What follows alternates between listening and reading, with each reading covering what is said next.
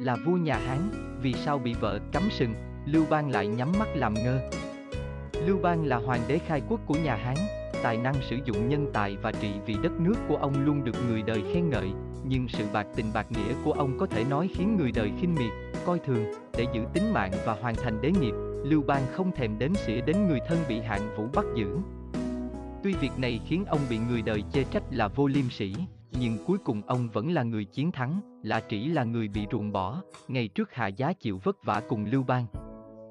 Về sau được làm hoàng hậu nhưng không được chồng yêu chiều, khó trách sinh lòng bất mãn, gần như ai ai cũng đều biết lã hậu tư thông với thẩm tự cơ. Tại sao Lưu Bang và Lưu Doanh tha cho thẩm tự cơ, Lưu Trường lại muốn giết ông ta, tuy lã hậu bị người đời sau chỉ trích vì hành vi độc ác, nhưng trước khi trở nên như vậy, bà ta lại là một người vợ hiền mẹ tốt, khi nhà họ là chuyển tới sống ở huyện Bái, Lưu Bang Tây không đến chúc mừng, mọi người đều khinh thường ông, chỉ có Lã Công cho rằng ông có tướng mạo bất phàm, sẽ làm nên việc lớn. Vậy là Lã Công gả con gái của mình cho Lưu Bang. Khi ấy, Lưu Bang hơn Lã Hậu 15 tuổi, còn có một đứa con ngoài giá thú tên là Lưu Phị, thường thì đa số phụ nữ sẽ không bằng lòng với việc này, nhưng Lã Hậu lại vô cùng hiền thục, cam tâm chấp nhận tất cả, khi ấy Lưu Bang chơi bời lêu lỏng, vô công rồi nghệ, Lã Hậu phải sống bằng sức mình, nuôi dưỡng con cái, hiếu thuận với cha mẹ. Có lần Lưu Bang uống say gây ra tai họa, bất đắc dĩ phải bỏ trốn mất dạng. Lã Hậu vừa phải chèo chống gia đình, vừa phải đi đưa cơm nước và quần áo cho Lưu Bang. Càng hiếm thấy hơn nữa là Lã Hậu không hề bạc đãi Lưu Phì. Từ đó có thể thấy, thời điểm này Lã Hậu vẫn là người hiền lành chu đáo. Thẩm Tự Cơ là đồng hương của Lưu Bang. Sau khi Lưu Bang được tôn làm bái công, Ông từng giao phó Lưu Thái Công cho thẩm tự cơ, về sau, vào thời điểm diễn ra trận Bành Thành, Lưu Bang thất bại thảm hại, tự mình dẫn hơn 10 kỵ binh phá vòng vây chạy thoát thân, còn Lã Hậu và Lưu Thái Công và một số người nữa đều bị hạng vũ bắt làm con tin, thẩm tự cơ cũng nằm trong số đó, chồng tuyệt tình đến mức bất chấp tính mạng của vợ, vào giây phút Lã Hậu nản lòng thoái chí, đều có thẩm tự cơ bầu bạn. Nhóm người Lã Hậu bị cầm tù, mãi cho tới 28 tháng sau sở, Hán đàm phán hòa bình mới được thả về. Mà vào lúc này, Lưu Bang lại vô cùng sủng ái thích phu nhân, còn nảy sinh ý định phế con trưởng lập con út.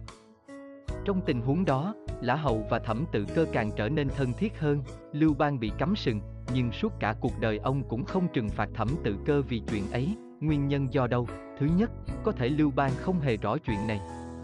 Ông và Thẩm Tự Cơ quen nhau từ thuở hàng vi, lại là đồng hương, rất khó nảy sinh nghi ngờ ông ta, mà xung quanh lại không ai dám nói thẳng với hoàng đế, Lưu Bang yêu chiều thích phu nhân, có thể thời điểm đó chẳng còn mảy may bận tâm đến chuyện của vợ. Thứ hai, có thể Lưu Bang biết rõ, nhưng ông ta không thể chỉ trích vợ mình.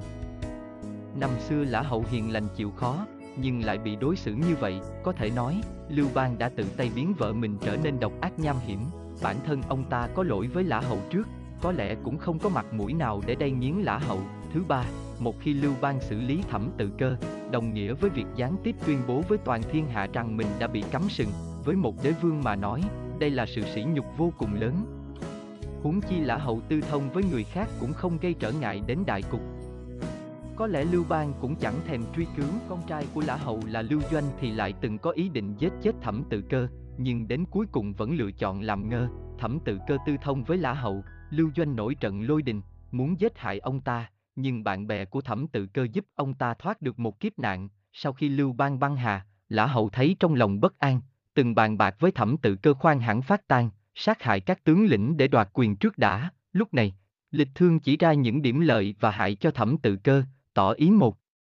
Khi làm như vậy, có thể trong triều đại thần chống đối. Bên ngoài chư hầu tạo phản, nhà Hán ắt gặp nguy hiểm, thẩm tự cơ thầm cho là vậy, bèn khuyên nhủ lã hậu, nhờ đó rất nhiều đại thần đã thoát được một kiếp nạn.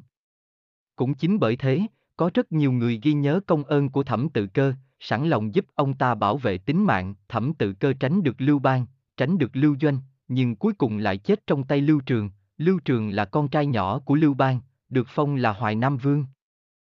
Mẹ đẻ lưu trường là triệu cơ, vốn là mỹ nhân của trương ngao, được ông ta dâng cho lưu bang, về sau.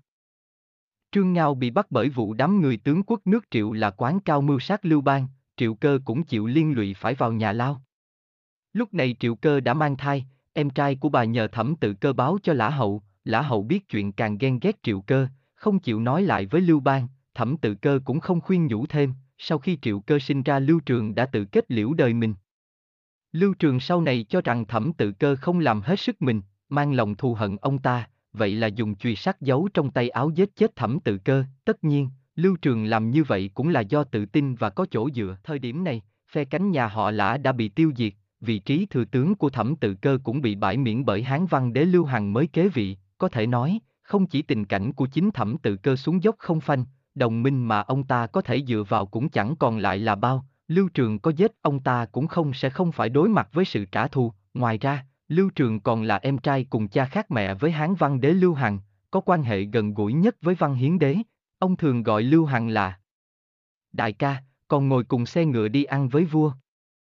Cũng chính bởi vậy, Lưu Trường giết chết thẩm tự cơ lại không bị trị tội, tất nhiên, hành động dùng chùy giết chết thẩm tự cơ cũng có liên quan tới tính cách kiêu ngạo hống hách của Lưu Trường. Bản tính của Lưu Trường ngang ngược, nhiều lần vi phạm quy định của triều đình. Lần này dùng truy giết chết thẩm tự cơ cũng chỉ để trút giận, tuy ở vị trí thừa tướng, nhưng thẩm tự cơ lại không hề có công lao gì. Lã hậu vừa chết, thẩm tự cơ mất đi chỗ dựa, bị giết cũng không phải là lạ, còn Lưu Trường, được anh trai yêu chiều đến như vậy nhưng lại không biết hài lòng. Có ý đồ mưu phản, cuối cùng phải tự sát bỏ mạng trên đường đi lưu đầy, cái chết của hai người này đều được coi như là điển hình cho câu nói phẩm hạnh không xứng với danh vọng, ắt gặp phải tai ương.